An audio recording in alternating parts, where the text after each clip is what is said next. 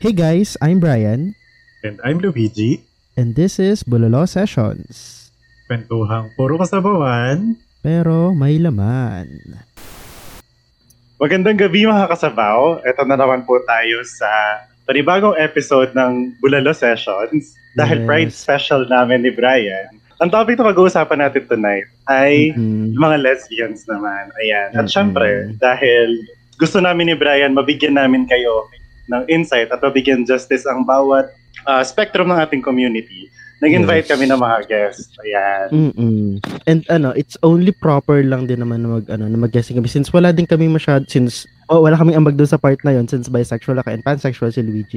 Ano, we should uh, be inclusive and be ano understanding sa lahat ng perspective and particularly dito sa ating mga guest uh, ngayong episode na to. Actually, ano tawag na nakakatawa kasi binigyan nila kami ng time para mag-guest and we're very honored and overwhelmed kasi pinaunlakan nila yung yung yung guesting na to. Yon, let's welcome them to our show, Naris and Shakira. Yon. Hi. Hi. yeah, why don't you ano, why don't you uh, introduce yourselves? Ikaw muna, Shakira. Okay, hi. Hi. Uh, I'm Shakira Season. Um, most people know me as a writer. Uh, I used to write uh, a bunch of stuff for Rappler, or also I have um, a social media presence in Twitter and Instagram. But uh, right now, uh, actually just started my own podcast called K Talk Podcast, and you can find the details at ktalkpodcast.com. So um, I'm very happy to be here guesting in Bolalo Sessions for Yay. Pride Month. Yes. Yes, thank you, thank you, thank you for ano for giving time sa amin kasi alam naming medyo busy-busy din. Mhm. Ayun. Mm. Yun. Ikaw naman, Naris. Hello. Wow. Hello. Hello po. Hello. Ako nga po pala si Naris Diangan. Dati pong sex bomb dancer. Charot. um, ayun, ah, ako po si Tangi Latins on Twitter. Tapos, Mm-mm. ah, isa po sa mga may pakanan ng FFPG Cafe. And Mm-mm. nung medyo wala pang, ano, wala pang pandemic, nag-host din ako ng Tomboyan Night sa Nectar. So, Ooh. ayun. Oh. Yes, kami po yung may ano noon, kalokohan. Charot. Mm-mm. Ayun. At saka ano, ah, ako po ay buting may bacharot. Buting may bahay. Housewife levels. Ganon. Dati rin po ako ano, nag-essay writing contest. Oo, Charot. Mga ano lang. Valedict- Sabay valedictorian, lang. valedictorian pala siya. Mm-mm. Dati. Lang. Nursery school pala siya. Ano, best, best handwriting. Yeah. Ayun pa, best in penmanship po ako ng grade 6. Eme. Oo. Pala, labasan pala ng credentials dito. Well, actually, this is a very interesting um, a lineup ng guests natin because, as you all know, Miss uh, Shakira works abroad.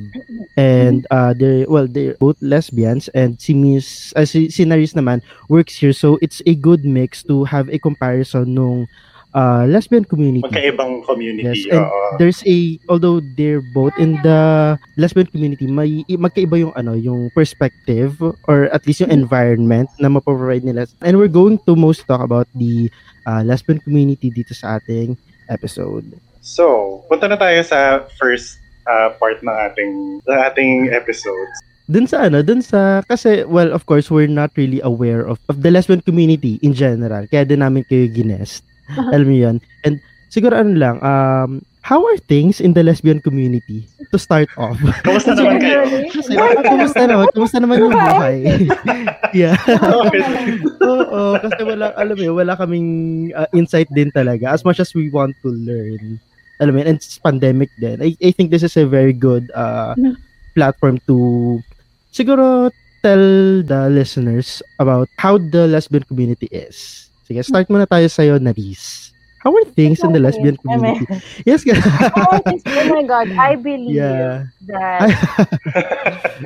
Oo. ano, ano, yan. paano ba? I think I don't know where to start. Sabihin, because you know, you used to organize tong mga events. So let's start Mm-mm. dun sa pre-pandemic, right? Nung nag-organize ka pa ng events, di madami kang interaction with the community. So ano yung parang generally feedback mo about lesbian community back then sa Philippines? Mm-mm. Kung Yeah. masaya ba sila, malungkot ba sila? Or. Mm, Okay. Like, Yeah, during kung events, sa, par- kung sa party scene, wait lang. Kasi isa sa mga um, ano to, observations namin, compared to, di ba sa Nectar merong yung poison nga, yun yung parang katumbas ng Girl Nation namin. Yes. So parang, for example, sa poison, inaabot talaga sila like mga 5 or 6 a.m. Pero minsan, ang aga nila pumunta sa Nectar. Sa Girl Nation naman, usually, pumupunta ang mga ang mga katibuan, parang, bukas kasi Nectar 10, 10, 10 p.m. eh. So, parang, minsan darating sila, yan, 10 p.m., 11 p.m. Girl, 2 a.m., nag-uwian na sila. Ganon. Alam mo yan, Talaga. parang, Oo. ang aga nilang mga, ano, mga weng-weng, ganon sila. So, so parang iba yung pag inabot na ng mga 4 a.m., sobrang parang, ay shit, nakaka-proud. Nakaka-proud Oo. kayo. Achievement Ganon. na, parang ganon. Ano ko. And, I think mas reserved din. Parang kailangan, yeah, pag pagpunta doon, wala pang masyadong naiinom. Yan, table lang, ngiti-ngiti, ganyan. Oo. Pero pagka ano na, super nalasing na, yan, siguro sabihin natin mga isang oras, walwal, magkakalat, uwi. Ganon. Oo, ganun. Ganon. Ah, Ganon. May routine. Oo. Very organized. Oo, so iba, iba sobrang, sobrang, um, mapapansin mo yung difference ng Girl Nation tsaka Poison na, Mm-mm. na mga gabi. Kasi ganun eh, yung Poison kasi grabe yung parang start to finish yung energy na eto. Oo. Yung-. Di ba? Wild. Ah, Wild Like talaga. 0, 0 to 100, ganon. Tapos 100 na Mm. buong gabi. Oo. Ganun, ganun. Ah. Tapos parang, parang pagka sa mga tambayan, ganyan. Eto, Mm-mm. eto, back, baba, ang bilis, ganun. Ganun pa. Pero Ah, okay. I think it's also because of the ano, yung mga yung crowd namin. Kasi iba iba pa rin yung Mm. mga bagets na pumupunta ng BGC sa mga bagets na Oo. pumupunta dun sa ibang ibang kumbaga parang ibang side nung exclusive parties ng mga bahay. Kasi basta sobrang iba silang ano, tawag ito, genre, genre. parang, parang, kasi may tinatawag na parang exclu world. So itong exclu world, Mm-mm. sila yung, ah, yun, yung, I think siguro pwede nating sabihin na walang, ma, hindi, hindi, hindi pang BGC. Ganon. Mm, ah, So, ibang ibang ano rin sila, ibang scene din siya. So, yun Mm-mm. pero yun lang yung napansin ko talaga, ang bilis, ang bilis mag-expire. so, parang, okay, uwi na tayo. Alas 3. Oo. Ganon. Oo. Kumbaga Ano nakaset mga, na. ano mga age group yun, Nurse? Mm-mm. Yung mga party people. Yung ano kasi, yung sa Nectar, actually, napansin ko, puro baget. Kasi yung baget, Ooh, Okay. Teenager. mga mid, and then yung mid, mga 29 pa ba, parang ganun mostly. Oo. Kaya parang, Mm. alam mo ma'am sir, yung parang siguro na-feel nyo nung towards us, parang gano'n, na parang doon, gano'n din na-feel ko sa lahat ng, ay, mga pamangkin ko na to. Yung gano'n, ay, tita na. Hindi kasi may minsan may, isang, may ibang gabi na hindi talaga ako umiinom. So nakatayo lang ako Mm. ganyan sa gilid, observing. Oo, ganun lang. 25. Gano'n. Oo, parang bouncer lang, ganun. Oo, pero, yun nga, yung sa extreme world naman, yun yung medyo kaedad ko or mas matanda sa akin. Kasi sila talaga yung Mm. parang pioneer ng mga parties, ganyan. Oo. And medyo kilala din kasi 'di ba ang community. Like eh, as a whole na parang people who like to have fun, ganyan. ganyan. Mm. I think I think you can say that kasi yung mas visible part of the community, sila yung Yeah, nalabas, uh, sila yung nasa party. Oo. and Mm-mm. younger ones, but you know, there are also like the older members, mga katulad kong mga thunders na wala na sa mga party, right? But not. Pero wala sa itsura. yeah, Mm. Actually, nasa, nasa skin. Oo. Just- Ayun kaya. Nasa, nasa, nasa pero- skincare. Oo. Pero ha, nung, ang, ang isa sa mga feedback na nare-receive ko nung nag-open kami ng cafe, parang, buti cafe yung binuksan mo, hindi bar. Kasi kung bar yan, di kami pupunta. So. Mm-mm. parang, kahit so, super exposed ako dun sa party scene, parang marami pa rin na ngayon, mga introvert, mga introvert talaga na ganyan. uh, Na mas gusto nilang cafe. Oo. Sweet-sweet Mhm. lang. At saka yung mga, Oo. yung mga conversation kasi na mahirap mangyari sa sa sa parties. bar. Mm-mm. Diba? Totoo, totoo. so it's nice actually na merong ano, Mm-mm. cafe na yung yung inopen mo. Mm-mm. Can I just And, say though, early on this in this conversation, mas nare-realize ko na mas chill talaga ang mga lesbians. Actually. Oo. Kasi parang as, Like- as, as someone outside outside ng Mm-mm. lesbian community, na nasa ibang spectrum Parang, Oo. ang tingin ko kasi sa lesbians, personally, sabi ko parang ang, ang tahi-tahimik lang.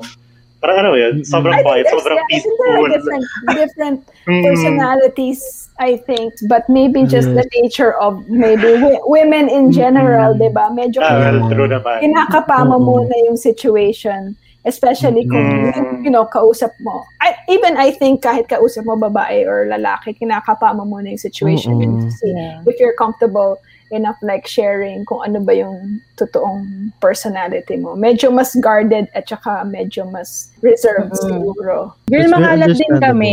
Makalat din. Makalat din kami. Medyo discreet lang. Oo. Ah, hindi hindi, hindi pa yung in your face na kalat gano'n. Hindi, Ah, hindi mo makikita. Hindi mo Ah. makikita. Mailalim. Yeah. Ah, and speaking of ano, since nandun na tayo sa top, ano tayo sa next, ano natin, parang what it is to be a lesbian in the Philippines. So yeah, let's start off with ano siguro with uh, Shakira naman. Dun Oh, sa okay. experience niya before. Yeah, and- the, oh, disclaimer Oo. lang because I haven't lived in the Philippines aside from mga vi- visits, uh, brief visits Mm-mm. for it's going to be 19 years now. So my experience as a lesbian in the Philippines is actually very very dated. So at, at least for me, medyo when I was still back there, medyo konti pa yung exposure and then wala masyadong visible role models in society at least. So madami pang Mm. closeted, medyo tago and like uh, at least during that time kami na nung mga friends ko tsaka mga older like members of like the mga activists alang ang pinaka-visible walang social media during that time so walang social media presence walang influencers walang couple goals kang nakikita so you really had Mhm. to interact physically to have you know an example or or role models in your community so medyo mas mahirap yung uh, maging biyaning noon kaysa ngayon I think Mhm. meron ka ng options tsaka ang dami mo ng role models na pagpipilian when you're a young uh, Mhm. lesbian or queer woman just coming out medyo meron ka ng idea on what kind of lesbian or bisexual woman do I want to be? Ganito ba? What part of the spectrum do I belong to? Kasi nung araw parang at least in my experience coming out parang yun lang yung meron lang eh yung hard na stone butch at saka Mhm. super super na femme right? So parang yun lang yung pagpipilian mo. So either or parang oh I don't want to be uh, super hard na butch. So I guess I have to be ultra femme you know wala Mhm. masyadong walang androgynous walang wala ka talagang pagpipilian. And then also in the community ika-question ka constantly kung ano ka ba butch ka ba or hindi. Kung hindi ka butch bakit na yung hook mo? Yung may mga ganun pang idea na may rules pa na kunyari in the beginning time of mga chat online yung mga chat rooms. Pag kunyari papasok ako tapos nakita nila yung picture ko maiksi yung buhok ko automatic kailangan butch ka. Hindi ka pwede na makipag-usap na kunyari sa isang butch kasi sabi nila well hindi kita bet kasi. Parang naging strict parang top and bottom na ganun yung Mm. and it's you know and it doesn't apply. I feel like it doesn't apply to the lesbian community pero ganun talaga yung ka different yung kailangan you have to classify yourself na parang top or bottom or femme ka ba or butch ka ba or else hindi ka makakahanap ng date or hindi ka man lang kakausapin. Parang automatic Yes. kunyari ex yung buhok mo tapos kausap mo butch hindi ka na niya pwedeng hindi ka na niya talaga i-date kasi parang hindi tayo talo. Just because of your hair. Yung masyadong strict pa yung ganun but now now there's so many different kinds of lesbians that you can choose from. At saka so many ways of being in a relationship na hindi na masyadong fixed at, kay, at pwede mo nang sabihin na oh you know kahit na you know very feminine ako gusto ko feminine din or gusto ko or gusto ko kahit ano I just want to be able to you know be attracted to that person or whatever. So I think in a way it's much easier now, but I still feel like there's a long way to go. But Nerys probably can give you a better uh, idea of how it is right now, at least in the past two decades. Sobrang out of, out of date na. Out of touch. Mm. Ikaw naman ano, ikaw naman Reese, before we make a comparison, how's the ano naman, how's the lesbian experience? Um, totoo yung sinasabi actually ni Ma'am Sir. Kasi bef- ako, growing up, wala naman kasing parang lesbian or gay people sa family namin. So, wala akong yung parang mag-guide sa akin or magiging role model or whatever. Walang ganun eh. So, I really had to explore everything on my own. Na hindi siya, alam mo yun, nakakatakot siya kasi syempre, eh, ano mo eh, i-expose mo yung sarili mo eh. So, Ah. yung ano din, medyo nag-start din ako na uh, ma-expose ng bongga dahil sa MIRC. Pinaka-popular before yung lesbian nga na chat room, ganyan. Tapos, actually, totoo yung sinasabi niya na sobrang uh, big deal yung ganon, yung parang roles na kailangan butch, fem lang. Kasi before, pag kami nakita sila sa anywhere na fem to fem, parang, hala, ano ba yun, lason? Gano'n eh. Oo. Sobrang, Oo. diba? Narinig mo pa, actually, narinig mo pa yung term na, ano yan, baklaan? O, diba? Diba? Kasi Parang ang weird. Parang, eh, Ah. we're lesbians, so parang bakit may baklaan factor? And then parang may in, Mm. sobrang internalized homophobia pang kasama, Yeah, di ba? Kasi true. parang ibabaan naman kayo. But then, because of you classify na kailangan butch femme, and pagka butch at saka butch, ako narinig ko yun parati kasi usually I date medyo mag, may pagka butch. Tapos, so parati kami nakikita na pareho kami short hair, tapos sasabihin nila na parang, ay, ano ba yan? Bakit butch to butch? Then marinig mo yung, bakla ba kayo? Bakla ba kayo? Which is so weird to me. But go ahead. And then, yung mga butch to butch din, sobrang, yak, ganun sila eh. Pero kasi, hello, pag nakita mo kanya, for example, sa Thailand, uso siya, uso siya. Mm. Pero sobrang ano siya, makik madami kang makikita ganong klaseng ah, relationships eh. So, alam ko, basta parang siguro sa atin lang halos weird yung ganon. Kaya before, Mhm. kasi ah, yung mga friends ko na nakilala ko through MIRC, as in, as in hard butch kung hard butch sila, yung like kuya, kuya ko sila, ganon. To be fair naman, friends ko pa rin sila until now. Pero nung before talaga, parang pag pinag, pinag- pinapakilala ko mga fem sa kanila, parang alam mo yung feel mo hindi nila hindi sila welcoming kasi nga weird for them. Hindi nila bet yung gano'n. So, parang Gusto Basta- nila straight. Ayaw nila ng nag-identify na lesbian. Kahit na fem ka, kailangan straight. Mm-mm. Ang gusto nila straight. yeah, sobrang weird, sobrang weird. Tapos nung kailan ba to? Basta I think hanggang ngayon, yung ibang ah, mga bagets na nag-identify na bisexual, ang sina- ang Mm. understanding nila sa bisexual is pumapatol ka sa butch, pumapatol ka sa femme. Ganun eh. Parang hindi ka Okay. saksakan ka sa boys or at saka sa girls. Hindi eh. Yung iba, ganun yung understanding nila. So parang, ang labo nyo. so, just Mm. mm. din tayo be, ganun eh. Alam mo yun, sobrang, basta, ang daming churot na ano. Ganun pa rin ba hanggang ngayon? Hindi Mm-mm. naman actually, ma'am sir, in fairness naman, parang, kunyari, yun nga, for example, sa Nectar, may mga, kasi sa syempre, yung mga butch na friends ko, na mga, mga thunders na, sanay sila sa ganun eh, pag pumaparty sila before. So ngayon, pumunta sila sa Nectar, expecting na parang, ah, manglalandi ako, ganyan. Tapos lahat nila, number one, puro bagets, number two, sobrang, ang daming fem to fem. As in, Mm. parang, para tuloy silang na out of place bigla. Kasi, Mm. iba na eh. Sobrang ang laki na nung pinagbago compared dun sa kung ano yung scene namin before. Ayun.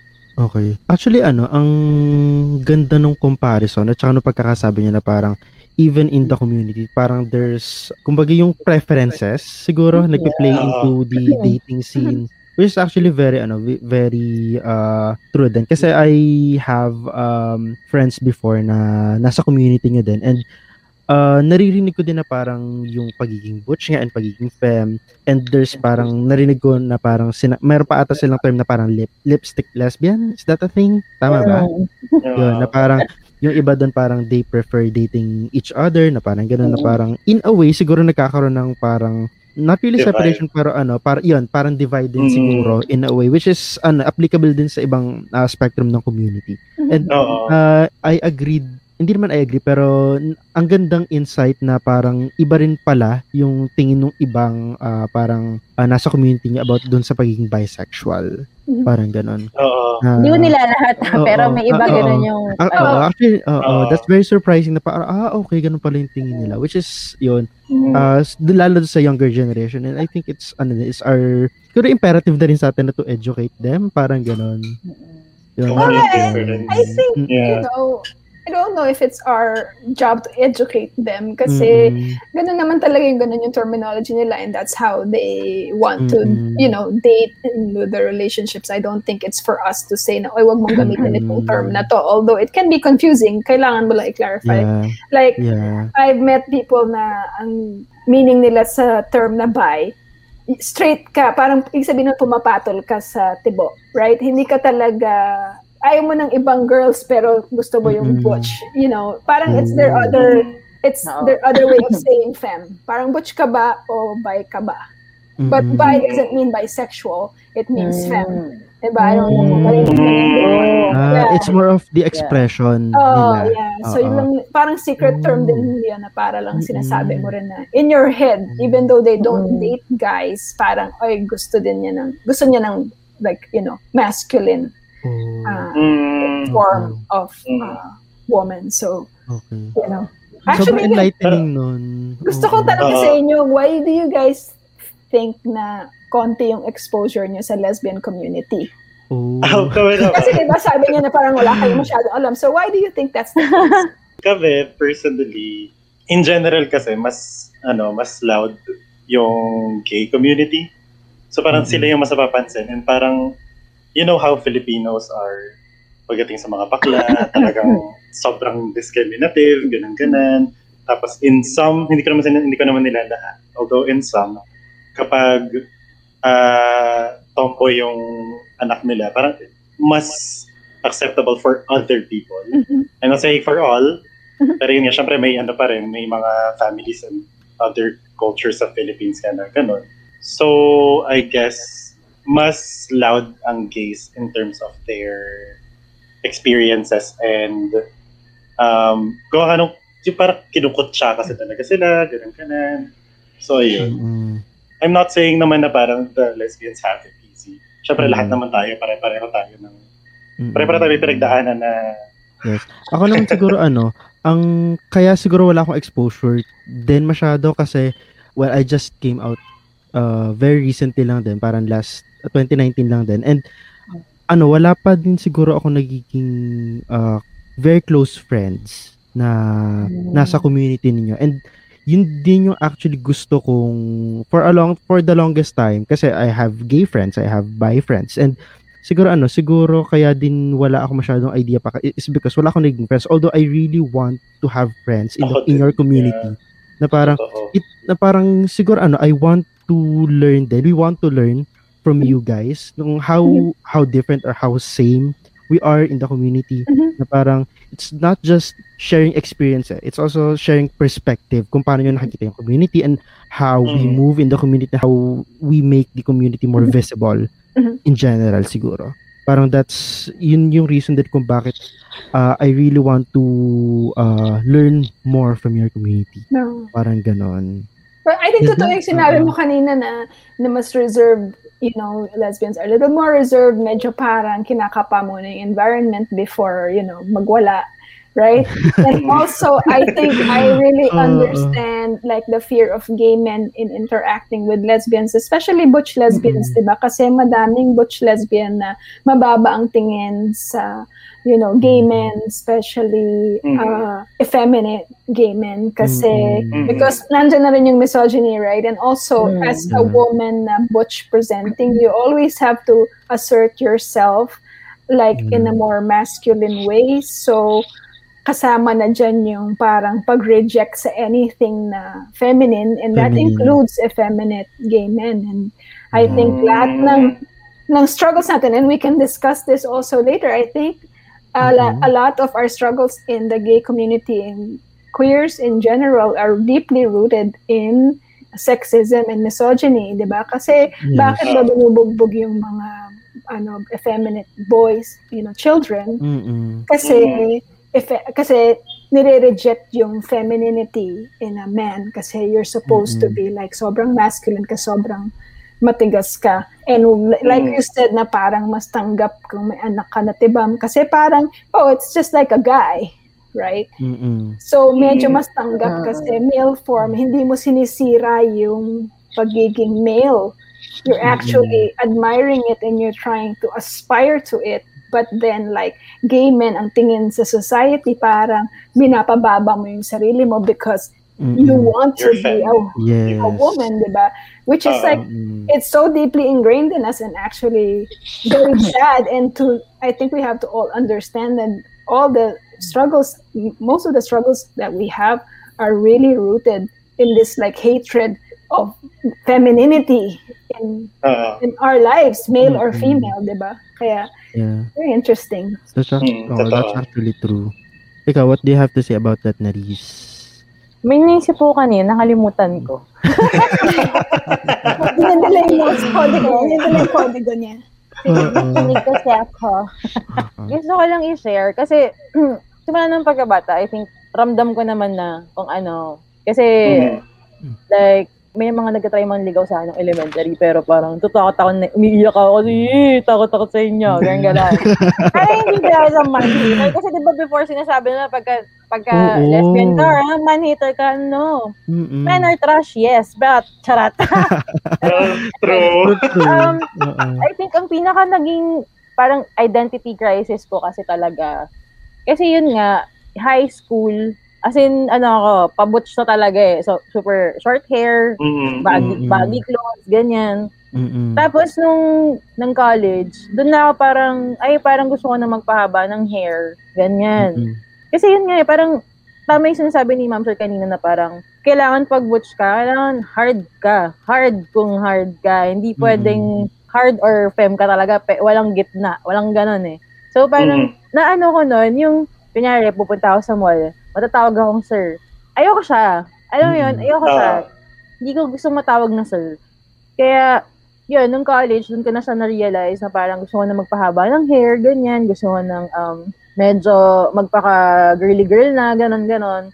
Tapos nung nagsa-start na ako na maging chicks-chicks, parang ganon. Alam mo yung medyo nahihiya ako pag, for example, pupunta ako ng mall Mm-mm. na baka may makita sa akin na people from high school. Tapos, kasi yung reaction lagi parang, oh, babae ka na, ganyan. Tapos, Oh. pag sinabi siya, hindi siya, yung dating, hindi siya parang good thing, na ba, ay, babae ka na ulit, ganyan. Hindi eh. oo. Ah, parang- ah, Nagkaroon pa ako ng medyo yun nga, nahiya ako na minsan, pag feeling ko may mga sulubong ako na ano, iiwas ako. Kasi ayoko, hindi pa ako handa doon sa conversation na gano'n. Parang gano'n. mm, Tapos, ah. ayun, hanggang eventually, parang wala na, wala na rin kasi kung pake. Bar- Barbie ako, wag kayong magulo. Oo Parang gano'n. Oo. Ah. Ayun, so sobrang ano siya, sobrang malaking issue siya talaga before. Kahit yung ano eh, pag tinanong kunyari, di ba kayo, tanong sa inyo, top or bottom? Pag kami, Oo. Mm. ang tanong lagi, one way, one way or two way. Ganon. Oh, okay. Paliwanag Ah, ma'am, sir, one Please way or enlighten two way. us. Paturo. Paki-enlighten po kami. Ayun, pagka sinabi, Oo. syempre, pag one way, kasi eto, mas ano siya, pagka mga butch to, but- butch femme relationships. Kasi nga, yun nga eh, kasi sa sobrang pamacho ng mga butch, ganyan. Mm-mm, mm-mm. Parang, ah, hindi mo ako, ayaw ko magpawak, hindi ako magpawak. So, one way lang. Ako lang yung titira sa'yo, kumbaga. Ganon, kaso. Ah, Tira ka. Pag two way, Ah, tirahan kayo. okay. So, para lang din siyang, ano, versa, ganyan yung mga ganon. Verse. Sure. Oo. Paano yung Laila D? Paano yung Laila D doon pumapasok? One way bang considering yung Laila D or ibang classification yung Laila D? Alam niyo yung Laila D, boys? Ano ano yun? medyo, medyo, ha? Hindi, Ano yung, yun? Laila, yung Laila D, nakahiga ka lang kasi lie ka lang ng lie. So. Wala kang ginagawa. Ah, Parang, parang Okay. bottom, but then it's like, wala, wala kang gagawin. Ano dyan ka lang, taga-receive ka lang ng pleasure. Starfish. Oo, oo. Ah, parang, starfish. Ah, princess. starfish. Yan, Laila D. Ah. yun. Pasyente Oo. yun. Oo. Kasama ba yun sa one way or pag tinatanong ba yun or hindi yun tinatanong? Parang, Pero parang, parang pag sinabi kasing ano, usually ganun eh. Ganun na yung understanding eh. na Parang, hindi ka, hindi ka hahawak? Or, Mm, kung fem ka? Mm. Mm. Oh, okay. So, ang weird, ang weird pa rin ng mga revelations minsan ng mga ano eh. Oh. And that's why how you how you know also na napaka-strong actually ng gender roles in our society kasi even Yeah. within the gay, even within the gay community same sex uh, same gender na nga yung dating nyo but then once you enter into it you're even asked to pick us pick a side ano ka ba, ba like Mm. are you feminine form or are you masculine form bakit ka kailangan pumili eh pareho na nga kayo why do you have to. Mm. Explain why do you have to classify and why are there strict rules in between these gender roles in a same-sex relationship, di ba? Kaya ang sarap na pag-isipan at saka parang pag-usapan na parang why are we so hung up? Aba, sisira ba yung, Oo, totoo. yung buhay natin kung for example, kung top ka at nagpa-bottom ka or kung bottom ka at saka nagpa-top ka or kung one way ka tapos biglang suddenly kasi malaking tabu yan kung kung butch ka tapos one way ka tapos marinig ng mga other butches na nagpahawak ka parang bakla ka na kaagad right? Diba? Na race parang ang laki-laki. Mm. masya-shatter yung image mo all of a sudden kasi parang ay babae ka na kasi you know somebody affirmed or validated your femininity by touching you in a female way. Diba? To sobrang laking damage into your ego and your reputation. Yeah. so bakit yan diba ang dami nating ginagawang problema na hindi naman problema kasi diba why are we in same-sex relationships anyway diba aren't we supposed to be Yeah. escaping these gender roles but then with Exactly. within the same-sex partnerships, we are replicating them or we are creating these rules for ourselves na parang pinapahirapan mo again yung sarili mo and ang isa't isa, di ba? Kaya parang, Mm-mm. why, why do we do that? Very, ano din, big deal din before pag, ano nga, gold star lesbian. O, alam niyo yung So, goals. Okay, enlighten us ulit. Ano? Pag sinabing gold star lesbian ka, never ka pang naka, nakipag-sex sa lalaki. Ah. Oh, so like, like no zero uh, se- sexual experience sa Oo. men. Parang ganun. Oh, Oo. okay. Gold star. Ano? Ano ulit? Sorry. Gold star, gold star. Gold Gold star. Gold star. star. Oo. Ah. Taray, diba? Ano, parang ako, I used to be proud yung na ganun ako. Alam mo yun? Pero parang naisip ko, Mm-mm. parang may mali, wait lang. Parang Oo. wala tayong dapat pakina doon. Oo. Mm-mm. Ayun. Totoo. No, but actually, actually, since I'm not, I'm not a gold star lesbian. I've actually had more uh, uh, boyfriends actually before um, than than actually uh, girlfriends. Uh, I actually feel like I, I have a great admiration for gold star lesbians, even though not necessarily yun yung way of thinking nila. Kasi parang pag narinig ko na, uy, gold star ka, that means you never doubted yourself. Parang bata ka pa lang Mm. parang alam mo na na ayaw mo talaga dun sa guys and then you just stuck with that and you never even like you know you never even thought oh magta-try ako just in case I'm wrong kasi I Mm-mm. I always felt na I was different or whatever but I was like really it was really ingrained in me na hindi pwede yung ganun so I really tried to be straight and I had my relationships Mm-mm. kaya hindi ako gold star so when I hear na oh gold star siya parang oh wow parang I wish I was that sure that I never had a doubt in my mind and I just said na oh ayoko talaga sa guy and I really have no need so ano ba siya positive ba siya or negative ba yung pagiging gold star na race Ano eh, kasi kaya medyo, med, before, ano, proud ako, parang ganun eh. Pero yun nga, Mm. parang, ang akin kasi, hindi na siya dapat nagmamatter kung, alam mo yun, Mm-mm. kung anong churot. Pero magandang way ng pagtingin yung sinabi mo, ma'am, sir, in fairness. Well, I guess Okay. siguro kung bilang kung gold star lesbian ka tapos iniisip mo na proud ka kasi hindi ka nagpag like nagpaggalaw sa Oo. guy, then that's a negative way of thinking then kasi 'di ba you're in your mind a woman becomes a less of a person kung Mhm. naggalaw siya ng ng Oo. guy and that's giving men so much power too kaya ang daming Mm, Yes. there's so many Uh, like things to like think about in our way of speaking kasi minsan parang akala mo normal lang na language yun, di ba? Na parang, eh, booster, Mm. ano ako, booster Uh, ako, ganyan, ganyan. Everything you say from the moment of like top ka ba, bottom ka ba, butch ka ba, lesbian ka, one way, two way, or laila di ka ba, or whatever, lahat ng statement mo and feelings mo loaded and everything it comes from how you were raised and how you absorb like the norms of society. Diba? Kaya Mm-mm. ang sarap pag-usapan and to actually question yourself kung bakit ba ngayon ganun and question each other, diba? In Mm-mm. relationships too. Parang bakit masyado kang fixed na bottom ka? Yes. Oo. Oo. Or bakit Sure. kunyari, do you think you're less of a gay man uh, kung top ka tapos nagpa-bottom ka? Does it make you less? Mhm. Kasi parang, di ba, ang daming top na sobrang diring-diri sila sa concept na maging bottom Na sila. maging bottom. Yes. Parang it makes you less of a person. Parang why? Kasi I think there's also a part there where you're thinking na kung top ka tapos nagpa-bottom ka, it feminizes you. Yeah. Mhm. Again, meron ka na namang hatred for the role of the woman in the relationship. Oo. Kaya ang daming ganun, but we don't think about it kasi it's so much Mm-mm. so much easier to just say top ka ba, bottom ka ba, and then okay, that's Yeah. up and that's it. Let's not analyze this whole Agree. Mm-mm, mm-mm.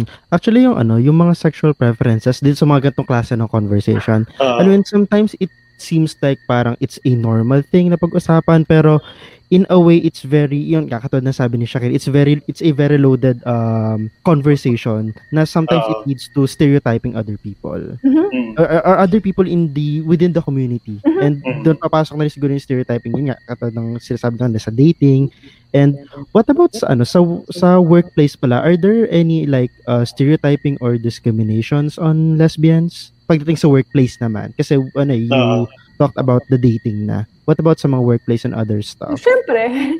yes Siyempre, I mean diba? ano yung ano, I ano mean, yung mga O, diba? Teka lang dumadaan yung pusa. Of course, this is a pussycat, pussy topic, so kailangan Yeah. meron Hi! a little like pussycat Meron tayo- cat. may ano tayo may guest tayo ganun Oh. Oo. Uh, I mean, my experience in workplace discrimination is from Nandiyan pa ako sa Philippines and I used to work for one of the very, very first call centers actually in the Philippines. Tapos, Mm-mm. and this was like late 90s pa to. And then, nung nag-out ako, talagang out ako sa lahat and I said na mag-out ako pagpasok ko tong sa job na to. Oo. And then, naka-experience Mm-mm. ako ng discrimination kasi hindi sila sanay na merong mag-out and then medyo fem, fem pa ako nun. So, na, ang daming na-challenge na guys in the workplace, pati mga boss, ganyan. And then, Mm-mm. naka-experience ako ng not so good na harassment in the workplace and then I wasn't supported by management kasi parang sabi nila, ikaw yung nag-out eh, so problema mo. Like, hindi mo naman kailangan mag-out, right? So, Oo. yun yung ganun. So, I'm sure that maybe it's improved now kasi ang dami ng, eh, di ba, ang laki ng role ng LGBTQ community sa mga mga call centers, right? And um, ang daming be- mga Bex tsaka mga timam, right? Kasi I think it's about walang mga anak or something. I think that's that's one of the role yung mga pwede silang mag mag, mag uh, third shift, right? That's why it's very popular in community sa mga call centers and parang walang parang walang Mm-mm. parang not Oo. making sense. But No, no, no. anyway, no, no, sige, go It's more on. oo. Yeah, go. it's more visible right now in more workplaces kaya siguro mas hindi na siya masyadong rare and meron na nga benefits 'di ba sa ibang companies sa mga same-sex couples so it's not as hard but I'm sure it's still it still happens. Neris can tell you more although I don't know kung nag-work ba siya sa Not office. really. Yes. ano, siguro yung ma- share ko, ah, yung, yung nag-internship ako.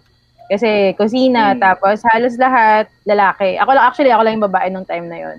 Yun nga, kasi ang parang uniform, kumbaga, kailangan meron kang cap to black, ganyan. Tapos, sa normal naman, suotin ko siya ng maayos. Pero parang, alam mo yung, inunahan ko na na protektahan yung sarili ko, kumbaga, sa kung ano mang pwedeng shit na mangyari. So, for example, yung cap ko, pag papasok ako doon, nakabaliktad siya para maangas. Tapos, yung, yung normal kong kilos, mas, tini, mas inaangasan ko, kumbaga.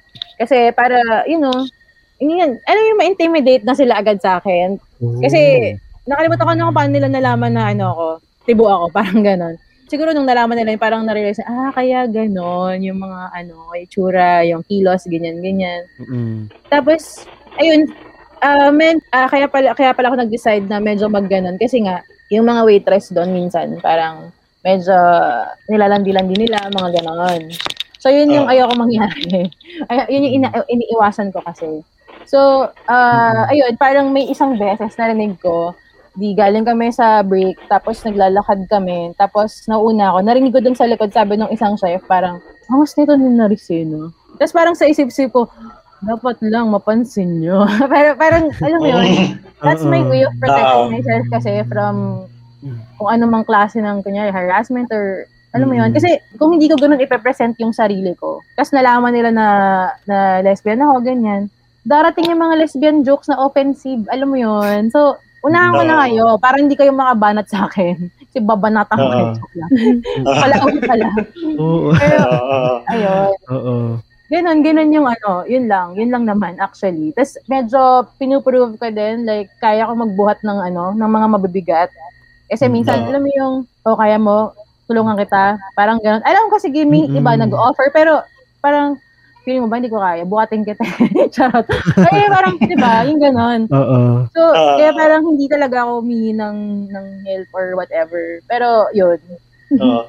And since Mhm. nandun na tayo sa subject, para stereotyping.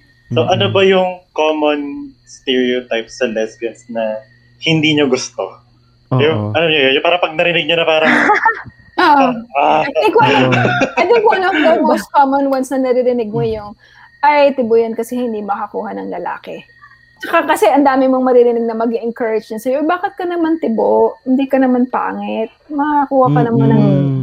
totoong lalaki. Okay. Right? Kasi Mm-mm, ang tingin nila, totoo. especially kung medyo femme ka, akala Mm. nila na you're looking for a replacement guy or nasaktan ka, right? Parang oh, nasaktan lang yan. ng- O yan, narinig, narinig ko na yan na parang baka naman hindi naman talaga siya ano, lesbiana kasi ang ganda pa naman niya, baka naman nasaktan lang siya ng lalaki. You know? Mm-mm. So, parang, Mhm. "Eh, actually hindi, lumalafang ako ng keps. So, bang ako? Sorry. Yung mukbang. It's not Oo. about nasaktan ako ng lalaki. The guy doesn't have the equipment that I need. You know, yung daming ganong idea na nasaktan ng lalaki, hindi makakuha ng lalaki, at saka, ano ba, or kung butch ka, you're trying to be a guy. Yun. ano ah, parang, yung ibang Oo. friends ko, nyari sabihin sa akin nga na, tayo mo kasing lalaki, hindi po pa kasi nagtayo yung ethics, ganyan. Mm-mm. So, sarang ako, unang-una, hindi ako interesado. No, thank you. Ah. Pangalawa, lagi ko sinasabi talaga parang, Mm-mm. oh sige, buong buhay mo lalaki yung sinusubo mo. parang, okay, Ah. ilang, lagi ka, eh, lagi ka bang nagka-cam? Ilang beses ka nag-cam? Tapos mapapaisip sila parang, oo nga, hindi ako lagi. Exactly. Kasi sabi ko, kasi sa mga pag lesbians, nagka-cam lagi. Basta tahimik sila. Okay. Actually, Alam mo yun, parang, we've heard of that. Oo. ah, parang Oo. wag mong, wag mong ipo sa akin na kasi hindi pa ako na, I don't think kailangan kong gawin yun. Masaya na ako. Ah. Masaya na yung Ah, pepek ah. ko. Parang gano'n. Mag-trip eh. Charot. Oo. Di ba Ah. kasi, di ba? Or maybe the other extreme of it is na akala nila pag lesbians ka, hindi kayo nagsisex, right? Parang best friends lang Mm. kayo. Or like holding hands kayo. So, masyashock Yeah. sila. Masyashock sila actually. Kasi Ah. ayaw nilang, they don't ah, wanna wrap their heads Mm. around that fact na nagsisex kayo. And pangalawa, kung if ever nang malaman nila na nagsisex kayo, parang sobrang mind-blowing paano. parang, how do you Oo. sex? Tapos parang bakit kailangan ba jetits lang yung present? Otherwise, wala na sex. So, Paano? parang, Paano? Ganun sila, no? Oo. I mean, Like guys, it's not ano rocket science, parang gano'n. Diba, Ano diba? ba? Tsaka kung Oo. kunyari, kung, kunyari straight yung nagsasabi sa'yo ng how do you have sex, it's very telling kasi alam mo na wala silang ibang klaseng sex life kung hindi Yeah. penetrative. alam mo. You know, there's no oral sex, there's no other kind of stimulation. So you know that you're Yeah. having the most, the most, Mm-mm. most horrible sex. kawawa naman sila. pagka tinanong, pagka tinanong nila sa- sa'yo yun na how exactly, how exactly do you have sex? Parang, kaya nga, maybe that's why also I wrote that book na puro sex.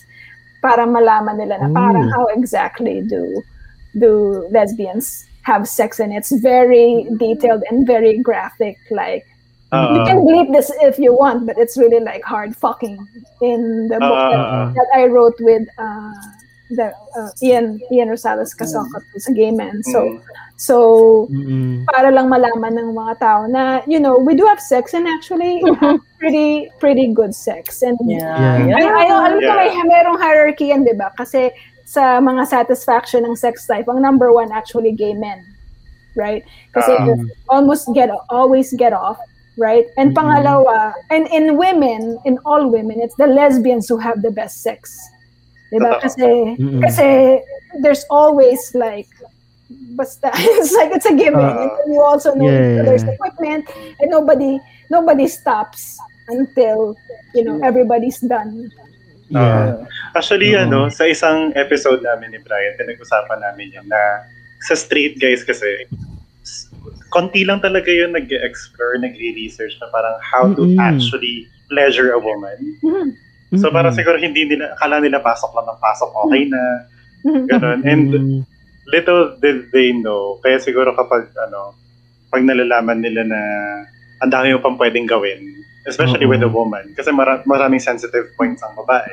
Mm-mm. Di ba na parang na ano yung masculinity nila na parang ah, hindi kayo kailangan. Ah, wala Oo. yun i- Ayaw nilang entertain because then they'd have to pay more attention to women, diba? Like, Oo. if you actually tell a straight man that, you know, a clitoris actually has the same or more nerve endings than the Yes. penis in the very small, very small surface area compared to like a penis, then you know Yeah. that, you know, sexual stimulation is actually very strong and like orgasms are very intense in a woman, but you don't want to entertain that as a straight man kasi parang then you'd have to do the work then i'd have to pleasure you or whatever. So that's also Mhm. why society has created this idea na as a woman hindi ka dapat naghahanap ng pleasure. Dapat tiga-receive ka lang ng pleasure ng lalaki and then you bear the Oo. children di ba? Kasi parang ang sama ng tingin di ba? It's it's very uh, taboo. It's very looked uh, down upon when a woman says, "Actually, I like sex and I enjoy Ah. sexual pre- pleasure." Hindi ka makakarinig ng babaeng Pilipina na they actually will say that kasi parang pokpok ka na kaagad, di ba? You're not supposed to Ah. want this. You're supposed to fall in love and then you need to satisfy your husband. Wala dun sa equation yung what about your pleasure? And it's such Mm-mm. it's such a good way of controlling women, but at the same time, you ignore this whole realm of possibility. Imagine if Yes. all straight men actually realized how they can make their wives happy. Mm-mm. Eh parang ayaw lang i-entertain, di ba? Kaya But, nga. but- but that- kaya tapos biglang mag-wonder sila kung bakit masaya yung mga lesbiana or bakit merong Mm-mm. sumasama sa tibo, right? Parang bakit ka mag-wonder and all you need to do is like just read an anatomy book Ah, totoo. Actually. Oo. It's not hard to understand kasi kung lalaki ka, you have a penis. Ano ba yung counterpart nun? Hindi naman yun yung vagina eh. It's the clitoris. Mm-mm. So, all you have to think Ah. about is how do you how do you like to be stimulated and that's how the Mm-mm. woman likes to be stimulated, 'di ba? Kaya Oo. it's yeah, it's really not rocket science, but society has made it so that the man, the man, the straight man doesn't have to do his job. Mm-mm. And Mm. actually siguro yung ano lang din, siguro yung think, thinking na lang siguro ng straight men, per- particularly the toxic ones na parang, ah hindi, alam ko na kung paano, paano gawin to, yung during sex, which is, Ah, no, hindi talaga, hindi nyo alam na there's a lot to be explored pagdating sa ano, pagdating sa pleasuring a woman, na parang, mm. siguro ano, siguro masyadong demeaning sa kanila, na knowing na parang, ah, I have a lot to learn pa, pero hindi, alam ko na yan, parang gano'n. Diba? Oo. Kasi, siguro kasi Mm. feeling nga ng mga ibang straight na lalaki, parang gift to mankind yung edits nila, parang Oo. gano'n. Kaya, parang ako, parang sila, ah, hindi ako mag-effort. Oo. Alam mo yun? Totoo. And then I think as you as a kung tibam ka, parati mong naririnig yan eh, yung about the jetits, parating sinasabi na parang, oh, papatikim lang kita ng hotdog ko, okay ka na. I know. You know, parang, babae ka na. oh, babae ka na, masasarapan ka or whatever. Eh, parang, but that's just one thing that doesn't even last for five minutes. Yeah, yeah, Diba? girl. Parang, I love that shade. all you have, all you have to do I'm not even offended. and then, and then, and then parang mer ang dami pang times na you can't even get it up. So, ang dami pang equipment malfunction or whatever. And all you have to all, all you have to do is where is the lie? Where is the lie? Did I lie? Did I stutter? Am I wrong though, di ba? and then pagka kunyari, all you have to do is talk to a lesbian couple and tanungin mo, "Pa, paano ba? How is your sex life? I'm like, actually, it lasts for hours and hours and hours. And then we don't even stop until magutom ka na or antukan na Oo. kayo, right? You, there's no... Mga alay And na. then sobrang, it's so unheard of for straight Mm-mm. couples na parang sanay sila na parang 5 to 10 minutes tapos tapos, tapos na. Right? So, Oo. when someone like says na parang, oh, yan, hindi pa nakakatikim ng titi yan, kaya ganyan yan. Parang, Oo. what are you, what are you Oo. talking about? Oo. Parang yun na yun, masaya ka na sa ganon. Na, na, na-realize ko lang, um, akala ko kasi before parang medyo ano lang siya sa mga butch, butch lesbians, ganyan-ganyan. Diring-diri silang mag-masturbate, pero parang I realized, hindi lang siya sa mga, yun nga, butch lesbians or ibang lesbians, pero women din talaga, in general. Medyo ano sila doon, parang, uh, pag sinasabi kasi namin minsan na, try mo kasi mag-masturbate, try mo ganito, ganyan-ganyan. Eh, Ah. nakakadure, ganyan. May stigma. ganyan. Kasi may stigma nga, di ba? Ah, Mm. Diba? Pero- Kasi 'di ba? Mula naman actually nung bata pa tayo, 'di ba? Pagka merong batang lalaki, eh, the way that society or the family or the environment treats the boy with the penis, parang it's like, oh, yan yung pitutoy mo, blah blah blah, gino-glorify, Mm. right? Pero pag ah, yung ah. babae, like hindi ka hindi ka hindi mo pwede dapat hawakan yan. Hawakan. Hindi oo. pwede Pero kasi, di ba, you know, bawal yun. Bawal na bawal. Actually, it's it's very uh, discouraged for a young girl to know anything about her body. Kasi Yeah, parang may ma-unleash ba na kalandian or something. And it's so it's so dangerous. Hindi ba parang it's so dangerous and harmful na hindi alam ng batang babae kung how her body nga. works. And then, Oo. the fact na ginaw, stigmatize mo yung masturbation, you're raising all of these women to not know how to pleasure themselves. Yes. Diba? Na Tapos Sobrang sila sa nun. Tapos akala nila yun na yun. And I actually, I'm very heartbroken for all these straight women na akala nila, yun na yung sex life.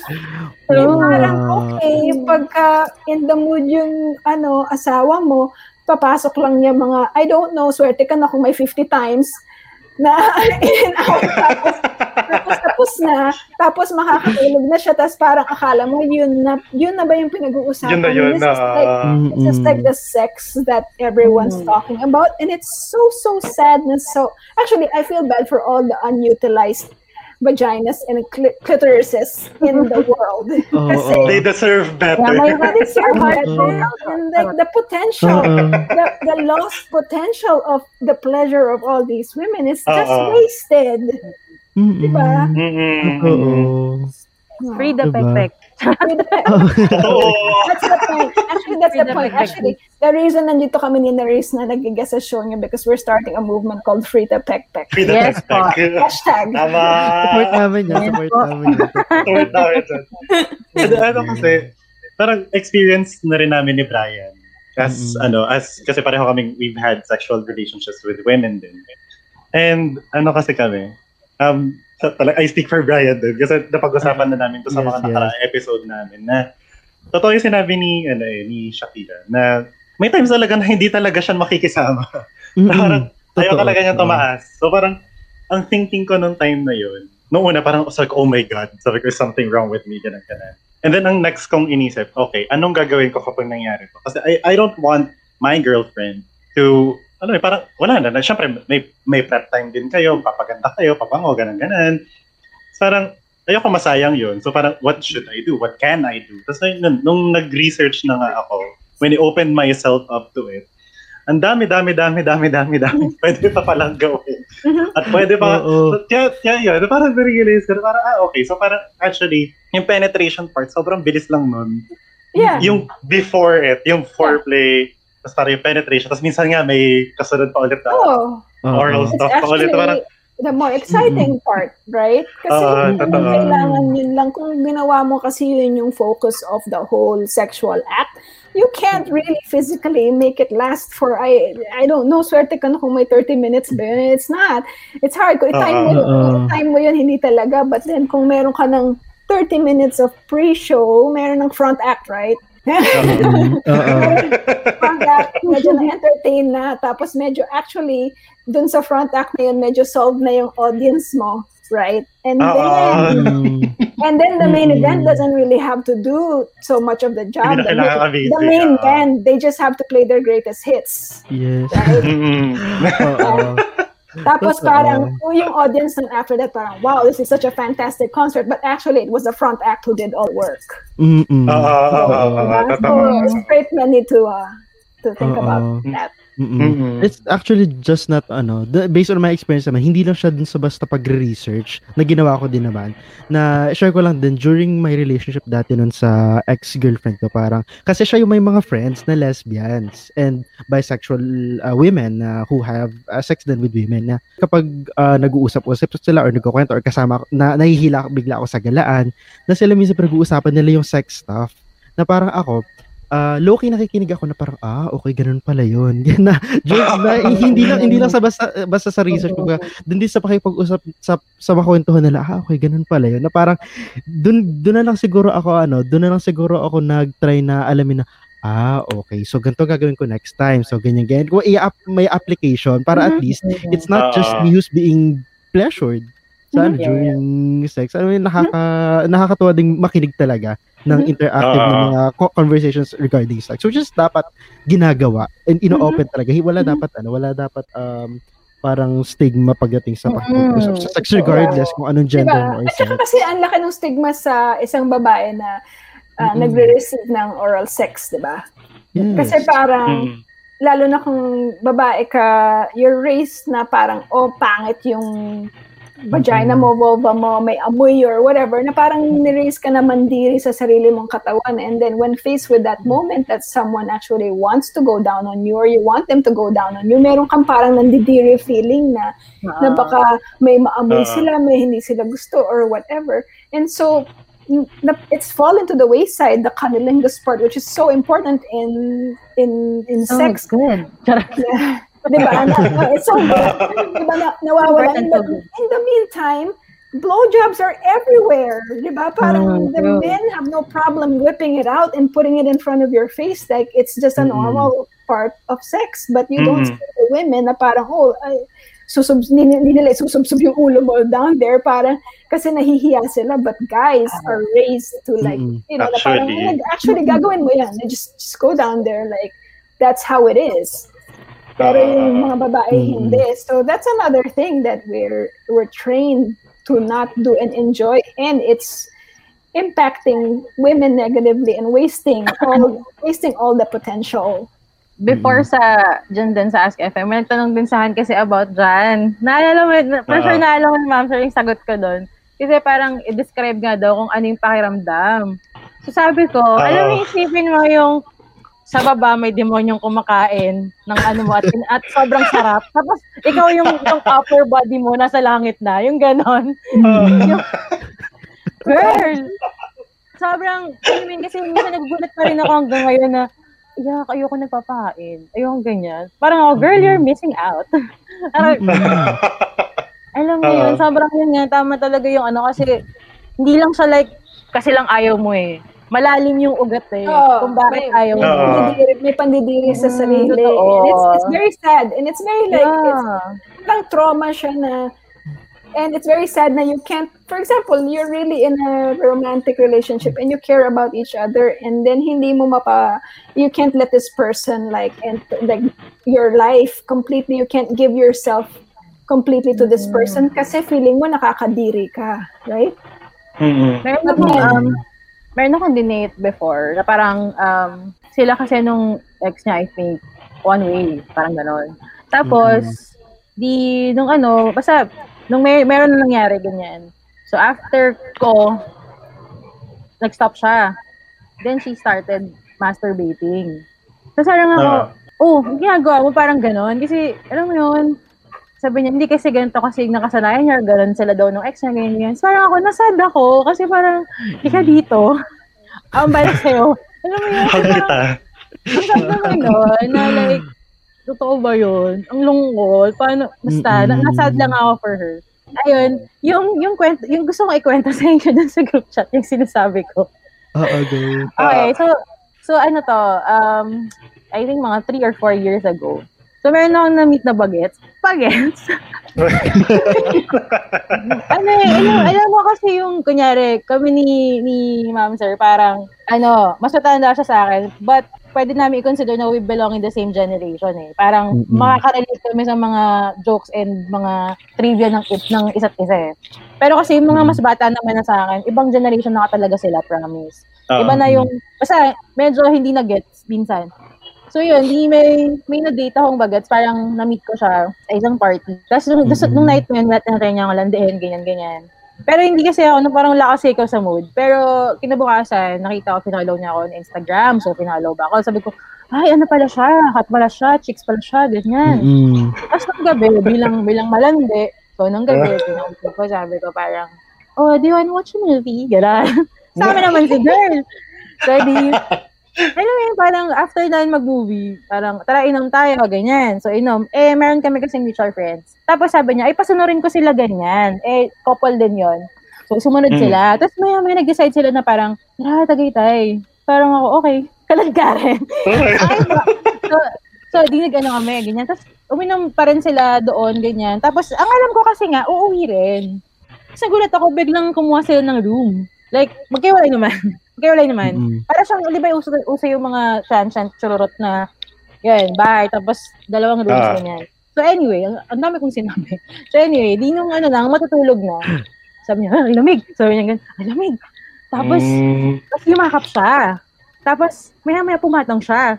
Tapos sabi ko, ay, magsasex pala tayo, hindi ko alam. Kasi hindi talaga, ano rin ako eh, no? Gabi din eh, no? Ay, pala tayo, hindi ko alam. Eh, sabi niya, need ko eh. Sabi niya, need daw niya. So, tigang, tigang siya, tigang siya inward. okay. Tapos, adi, ano, di, make out, make out, ganun. Tapos, grabe, alam mo yung, um, di ba kasi, hindi naman like five minutes okay na eh. Siyempre, feel mo Mhm. man lang. Kasi, hindi, parang Ah. first time din naman nating mag, magkita nang wala sa, sa, sa club or something. Tapos, ma'am sir, ano nakakaasar? Maya, maya, pinasok niya yung daliri niya. Na hindi ako wet. Ano yun? Mm, mm, Ah, mm. madali siya. Tapos, ang funny, di pagpasok niya, Mm-mm. ito ah, ganyan siya, tapos. Parang yung minasilya yung pekpek ko, ganun siya, ganong level. So sabi ko, Mm-mm. parang, Hoy, nagmamadali ka ba? May lakad ka ba? As in, ganyan yung ano, kasi parang nabigla ako eh. Nabigla yung, nabigla yung pagkatao, nabigla yung pekpek ko. Parang ganun. Mm-mm. Wait, bakit ganun? One way ba siya? Hindi siya one way. Ito nga eh. Parang, alam mo yung parang yung talaga ano ko na nagmamadali ka ba? Tapos tinanong ko pa siya na parang, ilan yan? Kasi nasa isip ko talaga, hindi pa ako wet. Bakit, ba't, ba't ka makulit? Charot. Pero, hindi, parang sabi ko, ilan, ilan, ilan nilagay? Ilan pinasok mo? Sabi niya, secret. Sabi niya gano'n. So, medyo na-off na ako kasi nga parang, Mm. "Ay, na, girl, ano ba to? First time mo ba? Alam mo yung ganun, pero galing siya kasi First sa mahabang niya? relasyon eh. No, no, ma'am. Galing siya sa mahabang relasyon. So, Di Mm-mm. parang ako, nakasaktan na kasi kung di na akong totoo, nababad trip na ako. So sabi ko sa kanya, ay palit na lang tayo, ikaw muna, sabi kong ganon. So palit. Mm-mm. Sabi niya sa akin, galingan mo ha. Tapos sabi ko, ay, kasi first time ko to eh. Pero sa isip-isip ko, tang, ina ka ha, wait ka. Alam mo yun, kasi parang, gago ka ba? Talagang ito po Oh my. God. So, ito na, ito na yung pinakamasayang part. Ako na, ako na yung kumikeme sa kanya. Tapos, ang bilis lang yung nag-cam. Alam, pag-cam niya, sabi niya, Boom! Sabi niya gano'n! I'm so, nang- I'm so confused. ano nangyayari? Ang daming nangyayari sa kwento. before.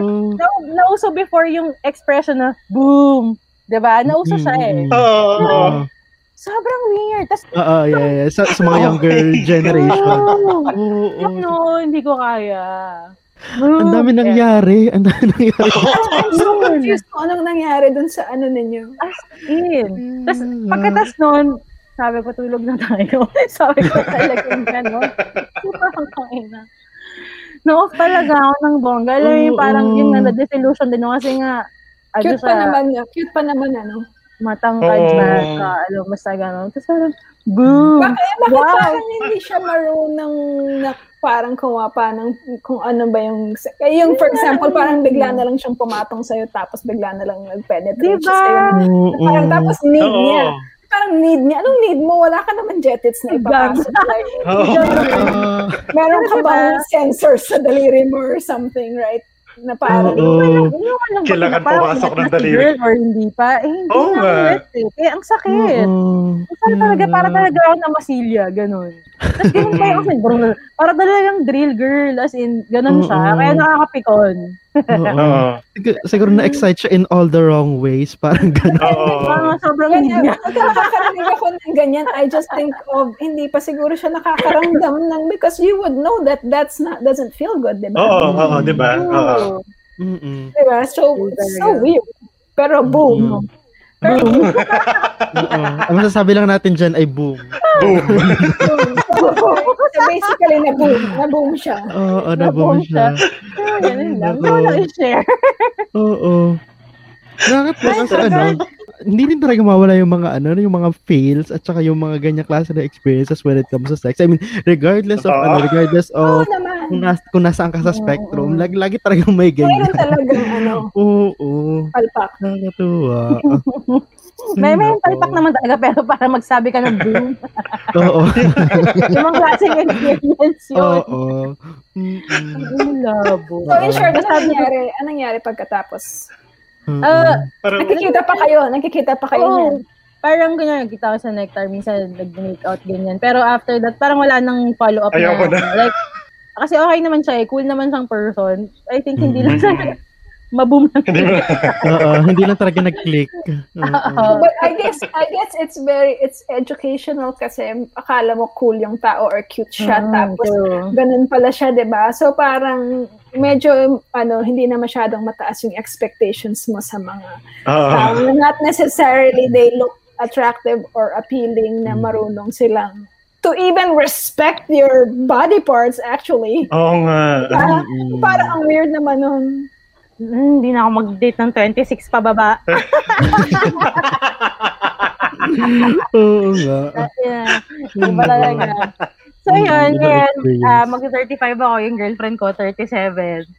Ah, diba? Ah, Oo. Yan. Ganun na kayo katagal pala. Mag 2 years pa lang po.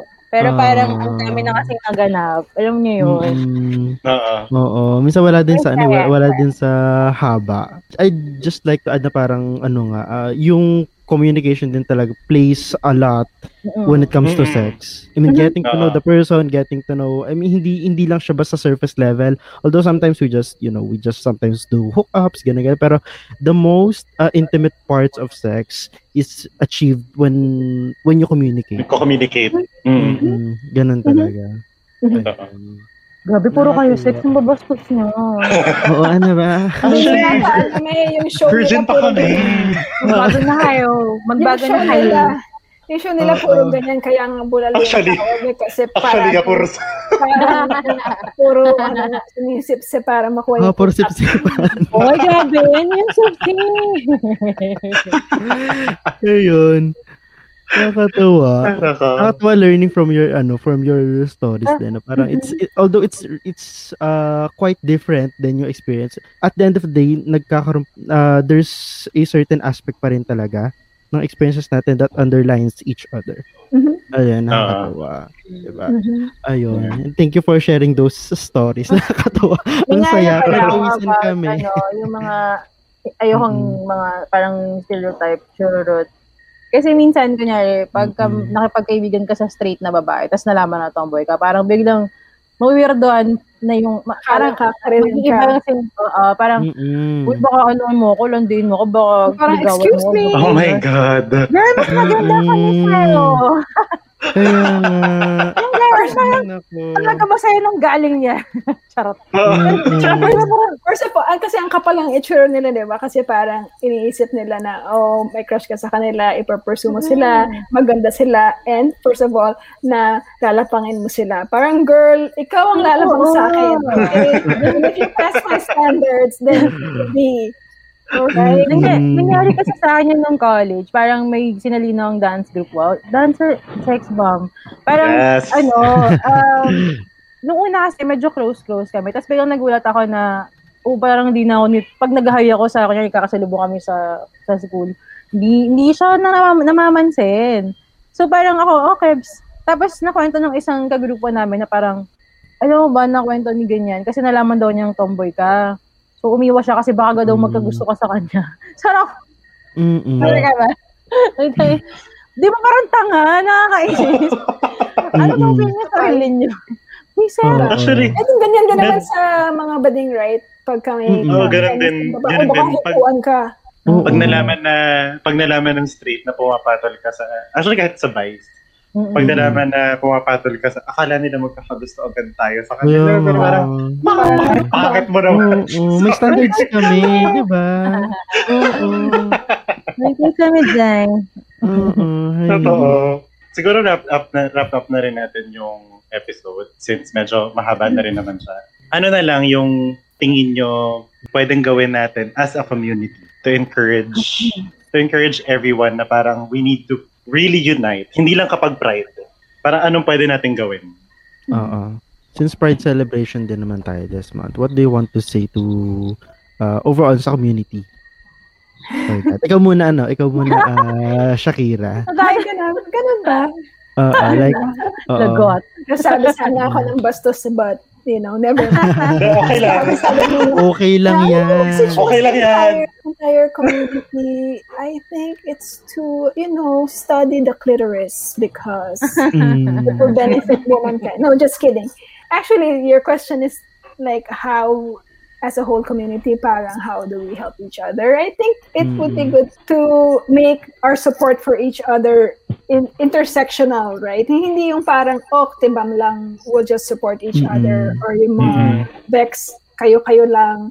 Oo. You know, like for example, 'di ba meron recently may ano pinatay tsaka na rape na trans man, yung si Eben Mayor. Yeah, yeah. You know, I think we we don't have to just think of that as just like an isolated incident na oh trans man kasi trans man siya and then just leave it at that kasi nakaka-affect yun sa Mm. lahat sa atin, not just uh, butch lesbians or trans men kasi we have to think about that as uh, an offense and violence against our entire community kasi bakit ba siya sinaktan? Kasi in gender non-conforming siya and it can happen to all of us and how do we support each other para maiwasan yung yung ganong events, right? And also, as I kept repeating earlier in our discussion, yung every time merong discussion about even like little things, funny things about sex or role playing in relationships to go, get down to the root of it and like find out, you know, what role does sexism and misogyny play, right? And machismo play in all of our interactions and all of the words and terms that we use.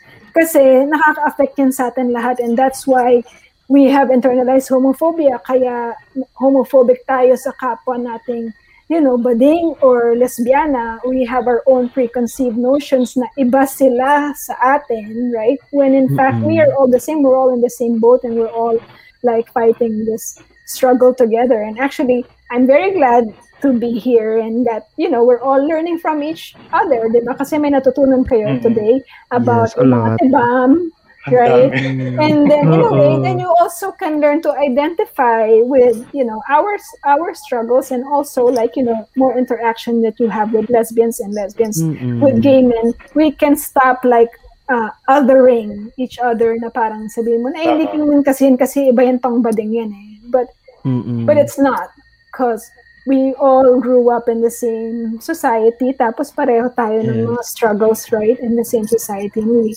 we can help each other by like you know regular conversations like this so i appreciate it so much Mm. Mm, thank you. Yes, thank you. Ikaw Yeah. naman, ano, Ayan, Nervy. ikaw What can you naman. say about it?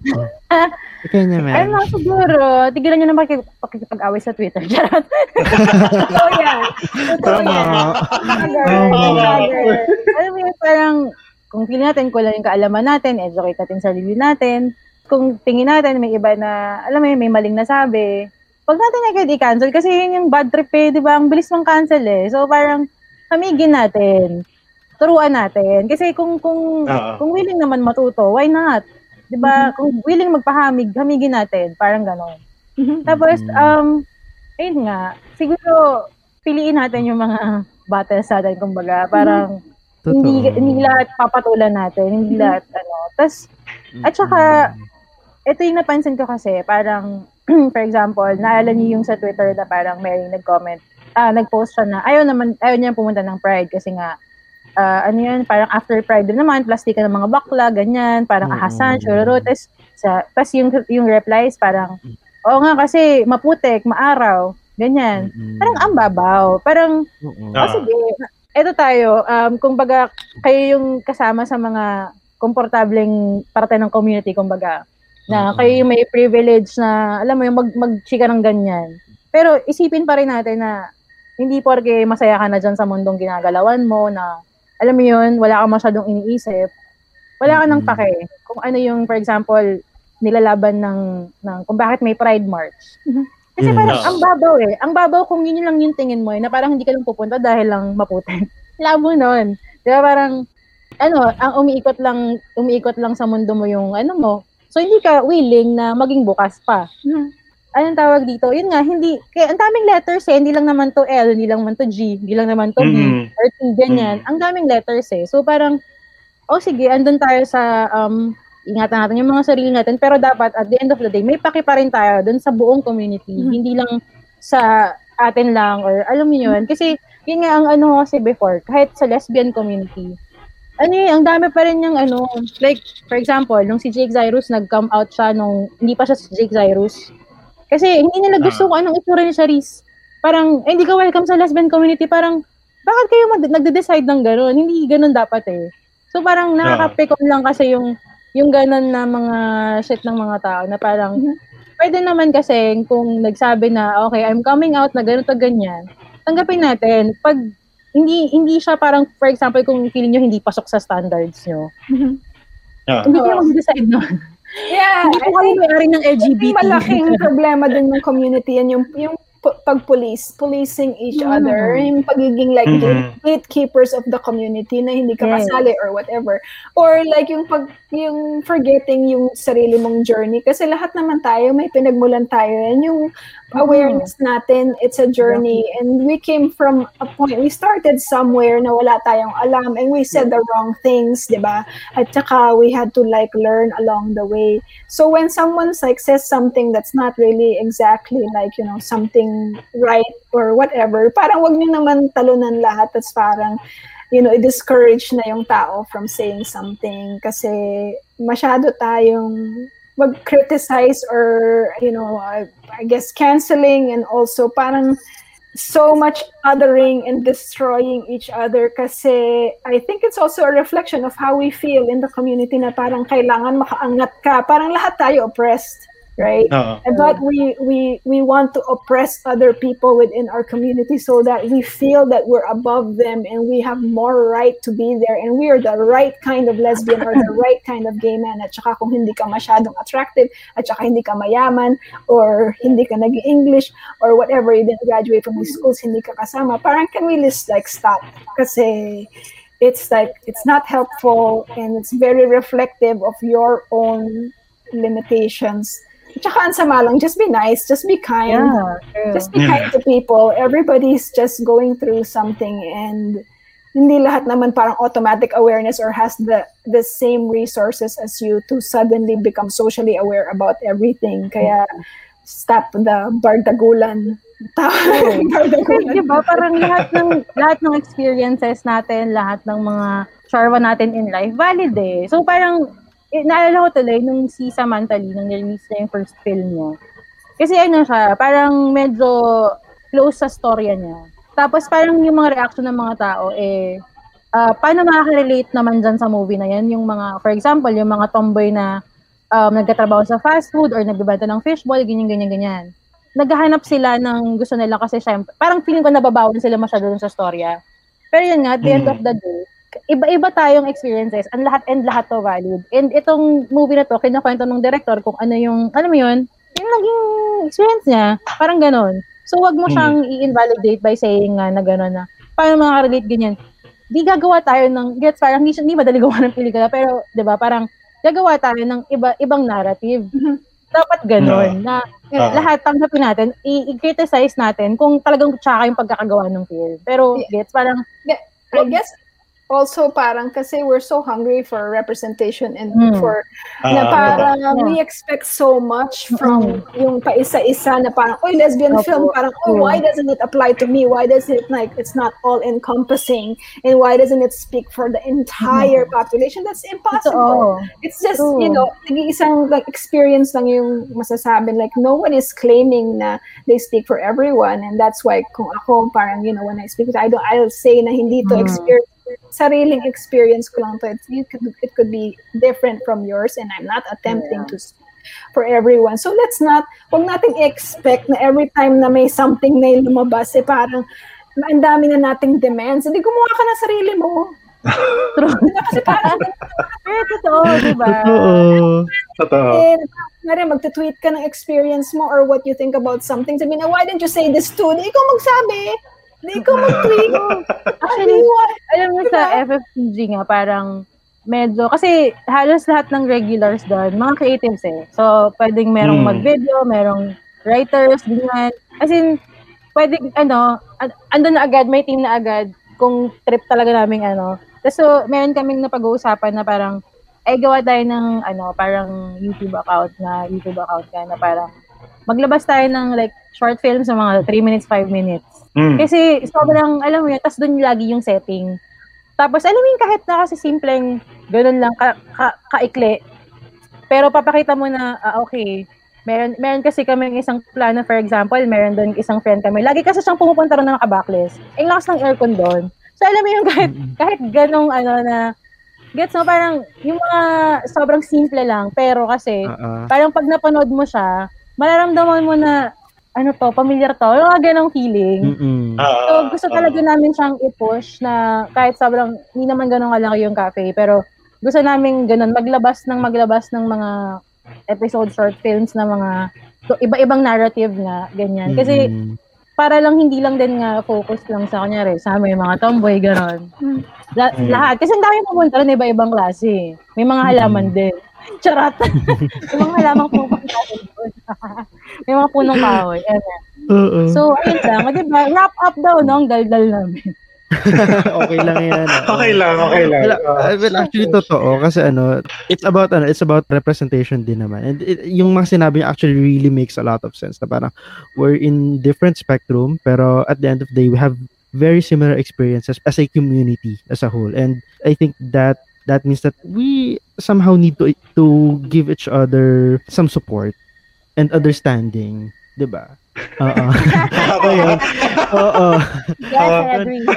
Yun, salamat. Salamat ng madami sa Ayun, ano, thank you so much, guys. Thank you talaga. And uh, before anything else pala, is there anything you want to promote, ganon, or uh, plug sa ano natin? Ikaw ano, ikaw Naris. Siyempre, to Cafe po. Yes po, apo. Punta po kayo. ah. Punta lang po kayo. Kami po ay located sa 58 13th Avenue, Cubao, Quezon City. Pag napadaan ako sa Cubao, pupunta ako doon, promise. Uh, Ayun. Tapos bukas po kami from 12 noon hanggang basta bago mag-curfew. Mm-mm. Tapos siguro mga 9 p.m. onwards, yun. Pwede na ang Ah, alak. ah. okay, okay. Okay, okay, okay. Oo. ikaw Shakira, anything you want to ano, to yeah, promote? uh, thank you so much. Um, uh, I started a new podcast with my friend. It's called K Talk Podcast. So we're all all major platforms. Mga ganito rin yung pinag-uusapan, mga tawanan, Mm-mm. bastusan, and whatever. It's about Ah, you know, being gay, tsaka being uh, OFW, working abroad, at tsaka madami pang iba. We just started. So, K-Talk Podcast, uh, our website is ktalkpodcast.com. So, thank you so much for having me.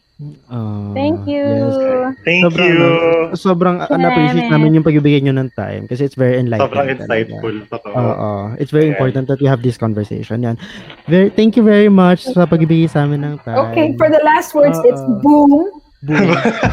And hashtag free the peck. Hashtag free the, free the peck peck. Hashtag free the Free peck the pack pack tapos ano, ang last Free natin is boom. Ah. boom. Boom. Ayun. Salamat ng madami, guys. Thank you, guys. Thank you. Bye. Bye. Babush. Salamat sa pakikinig mga kasabaw. Sana may napulot kayong laman sa aming mga kasabawan tonight.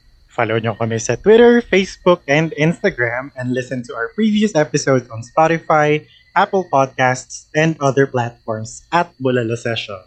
Bulolo Sessions is a part of Bunk Collective and you can check us out on our website at thebunkph.com. Abangan nyo kami next week, same time, same day, every Wednesday at 8 p.m. Once again, this is Bulolo Sessions. Good night!